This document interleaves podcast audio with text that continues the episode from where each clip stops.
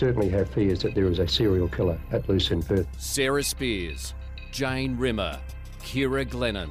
And every time you saw a young girl walking by, you think, oh God, is she going to be the next victim?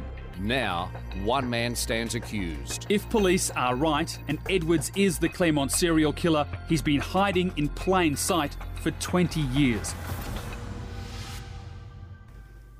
55 days after Jane Rimmer disappeared, her body was discovered by a woman picking flowers. Soon after, on the same stretch of road, two people on horses came across a knife. I'm Natalie Bonjolo in the studio today with Tim Clarke and Alison Fan. Hello. Hi, guys. Hello. Um, I, I think today was quite poignant in a way because uh, you learned that upon making this discovery, the woman didn't want to leave Jane's body.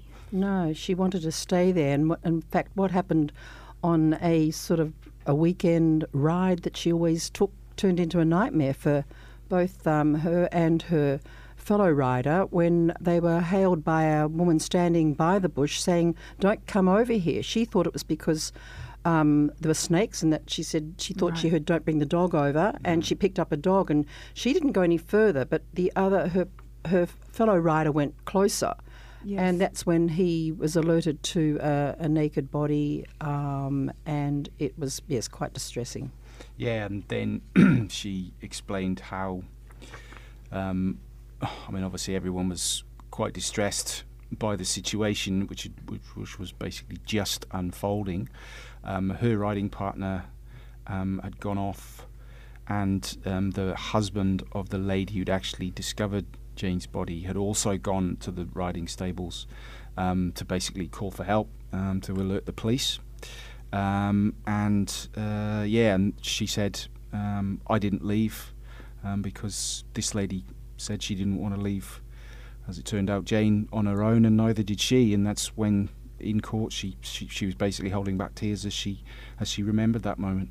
Yeah, I mean, it's such a, a, horrific moment, and I guess you can't imagine it if it's never happened to you. But, um, you know, it's one of those things, I suppose, that would have been playing on these people's minds for decades. Yeah, it's not something you'd uh, remember or remember fondly or forget at all. I wouldn't have thought. Um, and the lady who was, as you mentioned, uh, the lady who did actually find Jane's body was um, picking flowers. It was quite a bizarre little situation. She was driving up that dirt road with her family in a car. A, a rooster had run out, or a chicken had run out mm. in front of the road. They'd stopped because the kids in the car wanted to chase the rooster, um, which they did. And then she'd noticed these these um, arum lilies or death lilies on the side mm. of the mm. road, and had gone in to basically pick one or two, and then had seen a really big one um, just a little little way along, um, and she went into the to the scrub, the bush, to to pick that one, and that's when she made the discovery. There was also another interesting point too, where she said they were riding along and they f- saw a knife. Mm. on the side of the road. Yeah, well, that was a bit weird because the lady who actually gave evidence today couldn't actually remember what the the item that she'd or that her and her riding partner had found. She would she could she remembered it was an item of significance, right. but couldn't actually solidly remember it being a knife. Her riding partner, um, whose evidence was read in today, um, did remember that it, it, was a knife that they'd found, but she could not sort of she she had no positive recollection of that. And the writing partner whose statement was read in, mm. did he describe this knife, what it looked like? At the time, he did. Yeah, briefly in the, in the statement. He's he's still with us, is he? No, I, I, we understand ah. that that is why his evidence was read in. So there were two statements read, a, a handwritten one, which is obviously done very quick, shortly after, uh, right. uh, um, which just described how they had come across the, the scene with the body. And then later on, he basically told police about this knife that they discovered. Um, yes, this, this chap has passed away, which is why um, right. the evidence was read in today, and obviously couldn't be called to give evidence in person, but his riding partner was this lady, that, um, uh, Miss Bell, who gave um, evidence this morning, and she couldn't positively remember um, whether it was a knife or not. So it, it, the evidence is in there, but it's all a little bit vague. How far away um, did she say, or was she asked, how far away the body was from where they had seen this knife? Just a few steps. They said when they got there, it was ah. just a few steps into the bushland. She described it as very dense. Uh, they didn't think it could be seen from the road, but it was quite close to to the road. Um, just a matter of metres. Mm. And the knife distance, that was um, something that was also a little bit vague. She she had a very clear recollection of the route that they'd taken on the ride. Um, so clear, in fact, that she'd made her own map. Um, but when asked how far down this particular road, Walcott and, and Miller Road, the, the knife was away, she once again she couldn't really say, but she, she definitely could remember that they'd found it before that they'd come across um, the, the, the the scene with the body, um, but the distance away um, in meters she couldn't really say, but it was it was certainly close enough to be on the same road um, as as Jane's um, Jane's remains were discovered. We certainly got more information from the statement that was read from the man who's now died, the witness who's now died, Stephen. He was the actual one who followed through, Mm. went to the body, and had described the knife as a wooden pocket. Yeah, so it was a pocket wooden knife. handled pocket knife, Knife, and right. we've we, and we've actually seen a picture of it during the opening and a little bit of a description. But it was a wooden handled um, pocket knife. Um, Is that it- good one, condition so, or is that the old- one Yeah. that's been described as a Telstra one? Yes, yes. yes. So it, they, uh, they were Hmm. it, w- they were either Telstra markings on it, or it's Right. certainly distinctive to Telstra. Um, sorry, now what was your question? Uh, and it was in good condition. Yeah, it this knife. wasn't. It wasn't it like wasn't, a rusted. No, it wasn't rusted. Um, it wasn't, um, you know, embedded in the um, the grass or the or the shrub or anything. It was it was prominent enough that they that both these people were actually on horseback and they spotted it. And it was also s- strange enough in that scenario, in Mm. that setting, to um, for them to stop and basically um, pick it up. I think we might hear more about that when the forensic um, I'm sure we evidence will. is given. Yeah, I'm sure we will. Um, the the woman who uh, gave her evidence today, did she go to the body with the other lady? Did or or no, not? no, she No. stayed back. She was, uh, she was, she didn't want to go near it, did she? Oh, that's the impression. Yeah, she didn't she say didn't that in, it, yeah. in so many words, but that's the impression Mm. that, Right. that what that she gave. So, her, her riding partner actually went in Right. um, to basically confirm or check on what this this other lady who's yet to give evidence had, had told them that she'd found. Um, and I mean, he, he went in and came out pretty quickly and, and Yeah. basically confirmed. and then they went back and called police Mm. almost straight away.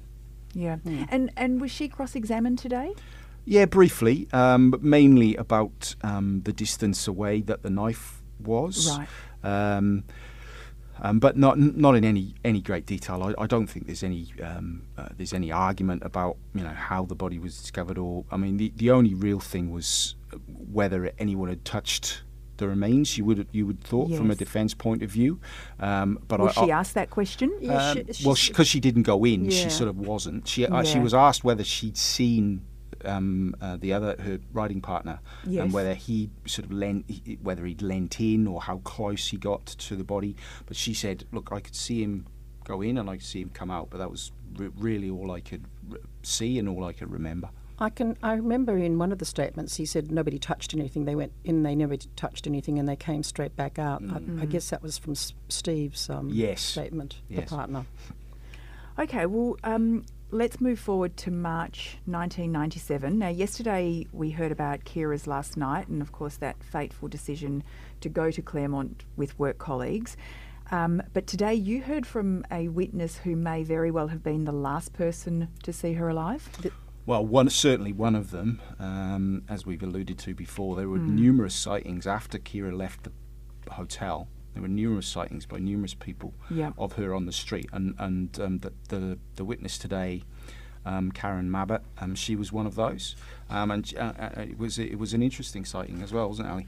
Yeah, um, because she was a little bit. Um, well, the, when she was cross-examined, she was a little bit um, confused about where exactly everything was. But she did say that um, she saw Ciara, or what, someone who very much was described as Ciara, walking towards her as she was driving home. She'd been to a progressive, progressive dinner from that very, very wealthy area in, in Peppermint Grove. Remember and, um, those? They were very popular back in the 90s, progressive dinners. And although she did insist she hadn't been drinking, so she Mm-hmm. was very clear about what she saw. And she also referred to seeing this man or car on her left hand side as she was driving down, which uh, she was questioned on later and said she was shown uh, photographs by police, but it was of Lance Williams, the public servant, who was under a very, very long investigation. Yeah, that, that, I, that was probably the most interesting part of the testimony evidence today was she, so she's seen this girl that was very much like Ciara wearing the same outfit, same type of hair, Yep. same height, Same time. um, yeah. same, and this is around midnight. just after midnight Yep. um, on the night. So we've established via CCTV and another witness today that she, two witnesses today actually, that she'd left about closing time just after five past ten past twelve, and it sounds like she's walking towards. Um, Mosman Park. This lady's seen a, a, a, person very much like her, and then very shortly after, in a side street but off off the, main road, she's seen a car, and a gentleman stood behind this car, um, and she made. Uh, once her witness statement was taken, she made it clear to the police that she had seen a figure, but for, for, for whatever reason, that wasn't included in the first witness statement. And then two years later, the police went back to her, by the sounds of it, with a photo board, an old school photo board, a, a series of photographs. And it, uh, from what she said in, in sworn testimony today, one of those photos was Lance Williams, who we've discussed um, Yes. several times over the podcast, who basically was the prime suspect for many, many years and, and, a, and a, the very strong focus of the macro investigation.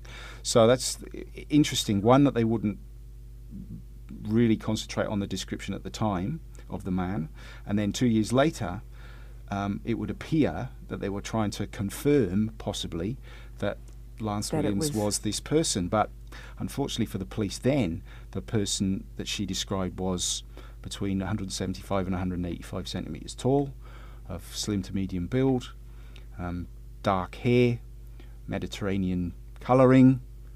Are we getting the possible Well, certainly wasn't Lance similarity Williams, to someone No. that we now No. are No. concentrating on a little bit more? Yeah, And, and, it's- Lance, I mean, how would you describe uh, not, Lance Williams? Not like Alan? that, not like that at all. But this must be all terribly harrowing for Dennis Glennon and Mm. um, Ciara's sister is sitting right behind me actually in the court, Mm. listening to these last movements and thinking, what if, what if? What Because if?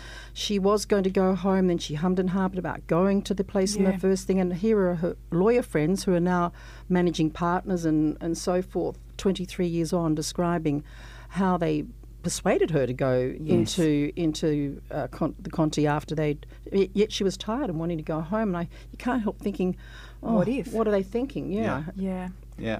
very disturbing And the, as I say, and this description um, is is um, is very intriguing. Yes. Um, that you, they would that they would see a man, and she, and she was quite clear on this description, um, and it was the description she gave in '99, not necessarily in '97. But it is intriguing, Tim, that why police didn't take down. I mean, surely she would have given them the same description in uh, with her first statement, and it's intriguing that they didn't note this down in her Mm. statement. Yeah, very. And then, once again, um, to, to to come along and have a, a photo board, well, that's that's fair enough, I suppose. But to, to, try and fit, I suppose, Yes. maybe uh, a one suspect into into. I mean, I'm sure they were just trying to, you know, get get it right. But um, she was qu- quite clear that, and she mentioned it a number of times in her statement, testimony today, that they were they were ab- all about this public servant that Yes. had become the focus. She didn't name him, but we all know who it was. And I guess um, it does go, go to this idea that anybody who didn't fit this profile of Lance Williams, you can't help but wonder, well, was that stuff sort of just pushed to the side? yes it was I think the police were absolutely positive it was Lance Williams they never let up they had followed him around for that time and I think possibly a, a big distraction Yeah, Well, I mean, and as we've speculated, that might become um, somewhat of a focus for questioning down the track in court. I would think. Yes. And in terms of cross examination of this witness, um, was the defence, um, you know, quite quite tough in his questioning about that, about the fact that the descriptions were not Yes, there? he, he um, early, um, he is Paul Yovich is honing in very very um, hard on the discrepancies between their earlier statements because she did not mention seeing this man um, standing behind the car in her first statement in 97. She reckons that she's told the police that, but they hadn't but put they it didn't in. include it. So you just don't know. Then the second statement she refers to it, and then, but because it didn't match Lance Williams. I don't know what happened after that. And um, at, at, that stage, he is uh, spending time really concentrating on the inconsistencies in, in their statements that were made at the time as opposed to later ones. Yeah, well, I mean, we've mentioned the tyranny of time before, and uh, it, it, happens a lot in in all these sort of historical type cases. That obviously details fade over the years, and Yeah. and um, you know they just want to make sure that uh, that what they're saying in court is, is not a what they call a reconstruction or a you know or, or a construction from you know from from other sources. They want to try and pinpoint that it is ac- an actual memory um, from the time. Yeah. Was Bradley Edwards uh, particularly interested in anything today, or His expression doesn't really change much. You just don't know. He's. We thought he was looking down, but you're saying he's looking at a screen. Yeah, so well, he's got his, he's got he has got a screen in the Yeah, dock. so he's probably looking at the screen, not looking no, he's down. taken a lot of notes this week and taken a lot of um, notice of, of what's going on, obviously. And um, yeah, sort of th- three weeks in, um, his demeanour hasn't changed much at all. He's quite unlike other witnesses who will sit in the dock maybe and shake their head or Mm. or nod or sh- you know sort of make some gestures. Yes. He yeah, no, doesn't. he's, he's not. He's, not no- dis- demonstrative at all. No, we've, it's almost like a, a Jekyll and Hyde um, description we've heard from him from his colleagues who say that he's um, placid and doesn't react. And then, of course, we've got the prosecution saying, well, hang on, he does react because he's gone out and attacked women after some emotional Mm. disturbance. So Yeah. we just don't know. And it's hard to know if, you know, I mean, it, it is very difficult, obviously, sitting in on this trial for everyone, and it must be pretty difficult for him and uh, and exhausting, I imagine. Oh, well. Yeah, I mean it's it's a, it's a hard slog. It's just it's just just a hard slog for, for everyone. Yeah. Um, and uh, I know we were talking about Lance Williams and and how for you know well so many years police had honed in on him and, and he was the prime suspect. And just for those people who, who aren't familiar with the case, um, he has since passed on, correct? Yes, yes, he has. Um, Ali was one of the one and onlys to interview Lance back in the day. Um, footage that's probably been replayed quite a lot in the last three yeah. years. And I remember telling a policeman to call Dennis Glenn and say they're loo- looking at the wrong guy. Mm. He was just a very odd character. So from your, your Yeah. interview in, you I went into his yeah, house, you yeah. sat down with him for how long, Ali? I sat down for hours. Hours. In fact, we'd run out of things to say after a while. He was um, he was almost autistic, and he kept, he wanted to keep coming back to talk about things. Yes. Um, but he, yeah, didn't seem to fit. And so your gut instinct Totally. back then was that this was the They've wrong got guy. the wrong guy. Yeah, totally. Um, so much so that I did call an assistant police commissioner and asked him to call Dennis Glennon because uh, I think they were focusing on him. You know, the money was being poured into keeping people right outside his house, twenty four seven, following him to work, following him back. Um, And so, I- did you have this gnawing feeling that while they were focusing on him, that potentially the other avenues weren't being followed? He was just a very simple, um, accepting guy that you just did not see as. And sometimes I'm listening to some people who are describing a white sedan that they got into. I think that was Lance Williams because he had this. Um, thing about going and helping and Yes. seeing damsels and, and picking them up. So of course that I mean to the police that's that's full on. So they did suspect him for a reason, but he says he was just picking women up to save them. And I think sometimes when they're talking about a white sedan, they're probably talking about his white sedan. But Quite- quite mean, he was a lonely guy who was. thought he was doing. lived in the area Lived and in the area and one was- time I think he he they said one time he was driving around 65 times around Bayview Terrace Yeah. so you he was that um, fairly compulsive um, personality in that way but uh, I guess yeah, on the flip side, you can see maybe why- unfortunately yeah Well, yeah, I mean you can always see why there would be Why they police, focus. Yes, police exactly. interest, but there's police Yeah. interest and then there's police absolute focus, isn't there? uh, Yeah. Regardless of, of possible other other leads and other investigative avenues. Yeah. Well, perhaps before we go, we could maybe just recap the the main um, points that that arose through the trial this week. And I guess one of the biggest uh, days was the day that we um, heard these statements from the Karrakatta rape victim. Yeah, that was um, yeah, that was a big day Monday. Um, uh, I mean, we knew we, we knew roughly what what had happened, um, but not the total um, graphic details, which was which was what we've got, or what we got, and um, always ha- hard to hard to listen to. But um, and in the context of the trial, they are vital because um, the prosecutors will point to them over and over again and and say there is no doubt now because Mr. Edwards has pleaded guilty that he is capable of this type of behaviour, um, and uh, that we, we say he, he he's done it before. Um, so what's what's to say he didn't do it again? And that's that's the propensity that they um, that they talk to, and um, and the the fact that um, the, the the victim herself was there um, to Yeah. hear her own words. Um, read back to her or back back read back in front of her um, just added another element of of of um, discomfort, I suppose, and Mm. um, and awkwardness, if, if you want to put it like that, in in the court when it's all when it, when it was all happening. Yeah, I mean, the details were harrowing and it was explicit and it was very, very difficult. Mm.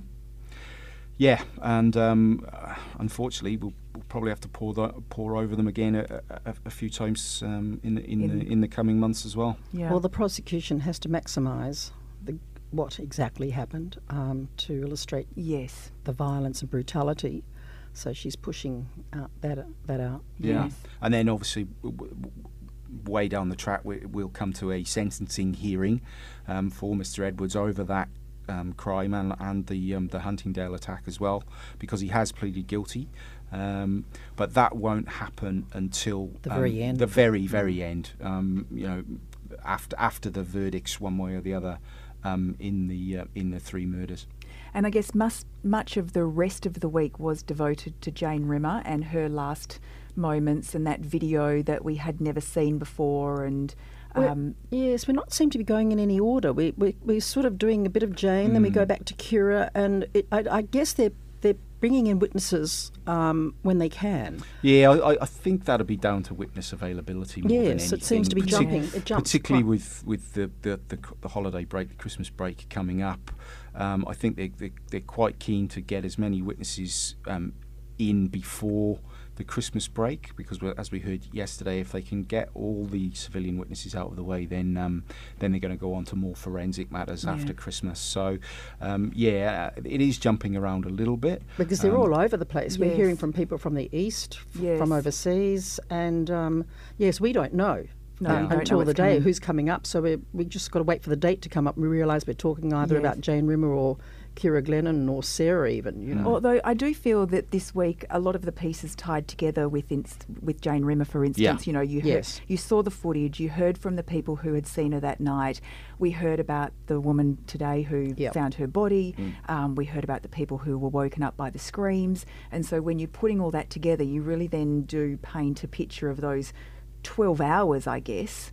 Yeah, I mean, yeah, you're right. I mean, the, the the rest of the week was basically taken up with Jane and Ciara's um, last evenings, um, and you know, in some ways they were they were so similar. Um, the Yes. fact that um, they'd gone out for drinks, you know, not prearranged. It was a little bit, you know, loosey goosey. Shall I go? Shall I? Where Yeah. where will I go? We'll get a cab here. We'll go for more drinks there. Um, but I mean, they so they but they both ended up at the Continental Hotel on a weekend evening, late, with friends that they've then decided to leave.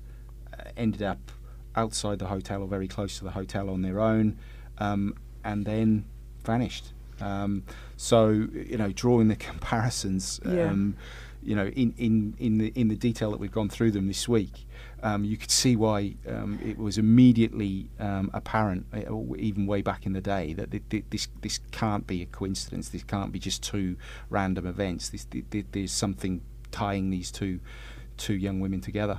Yeah. All right. Well, I think we might have time for just a couple of questions. Ali, we've got one that's come through for you from a fellow all the way from Chicago, Lethem Burns. Thank you for listening.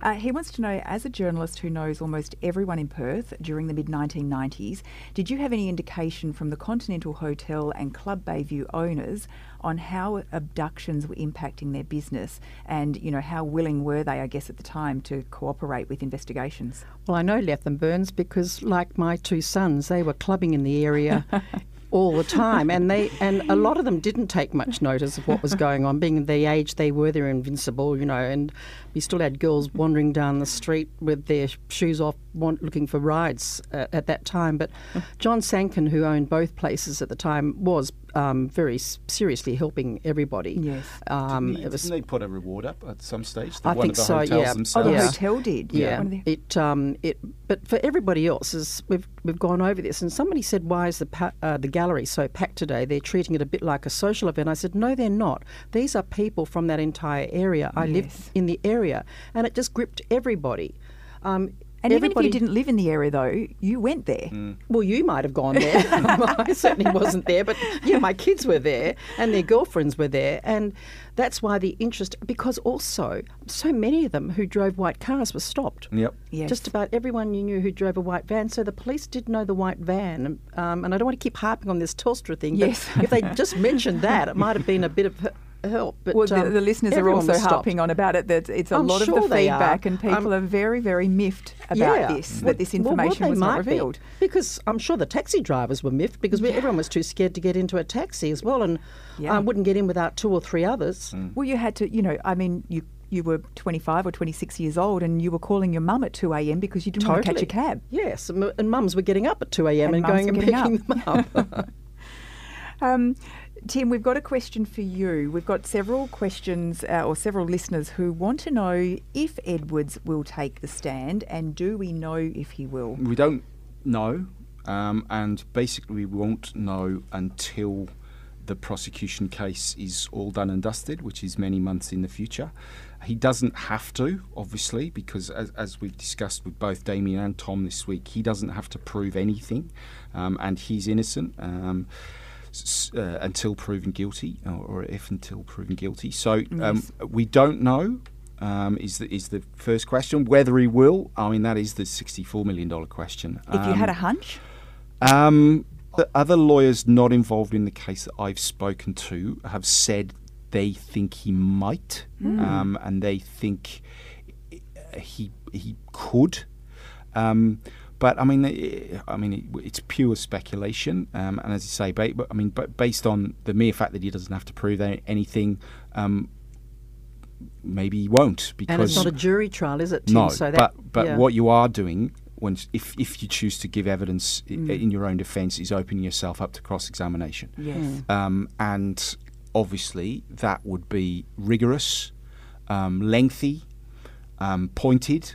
Uh, I'm pretty sure that sometimes it would be heated um, because you know Carmel Barbagallo and her other barristers on behalf of the state will would be tasked with asking the questions that, that the whole state want, want answers to, and they would be and they would ask them and ask them and ask them. So, um, look, it's a very long answer to a short Yes. question. We don't know. Um, the expert opinion I've sought have said he, uh, he could and he might, um, but we won't know um, until until the defence starts, um, and which is many months in the f- in in in the future. I think they'd have to find some more um, overflow courtrooms, wouldn't they? Yeah, they, they probably have to f- uh, open up Court Two again and do do, do streaming because that is um, something that a lot of people would want to want to see if it did happen. because Yeah. this is still drawing a lot of people Yeah, today. even yeah. more This this so, week yeah. this week the the um, the gallery did seem to Packed. get a little bit busier, um, and um, I Have think you noticed they put a sign down below saying courtroom 72 full? Mhm. Like, yeah, that's the. like that's a so they haven't parking lot. got they haven't got the, yeah. you know, they haven't got queues outside and they want to direct them towards the uh, the overflow courts Yeah. that have been set up. Well, it has been a very big three weeks, and you two probably are feeling a little bit battle weary after um, the hard yards. It's been very intense. You, you're, you're coping. No, I don't think it's going to get any less intense, to be honest. No. And particularly, we're getting, unfortunately, we're now getting towards um, the point where um, both girls' bodies were discovered, and that's that's all, all always and and you know always was going to be um, quite harrowing to hear. So, Yeah. um, but you know, you, that's that's the job um, to bring it to as many people as we can, and hopefully we continue to do so on the podcast and. In on uh, the other outlets. Well, thank you both for your time again, you, as Nat. always. And thanks to all of you, the listeners, who are sending us lots of questions, lots of feedback. Please keep sending them through. We are at Claremont Podcast at wanews.com.au.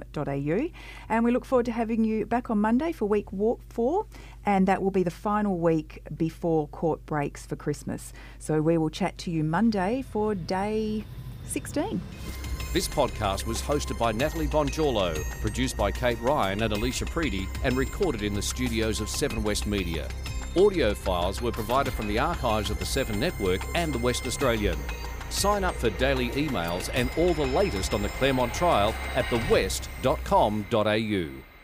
Enjoying this podcast? If the story behind the headline matters to you, then you can count on thewest.com.au to deliver. For more on Claremont the Trial, follow the live blog, watch the nightly news updates, and sign up for daily email updates at thewest.com.au. Subscribe now for just a dollar a day at thewest.com.au.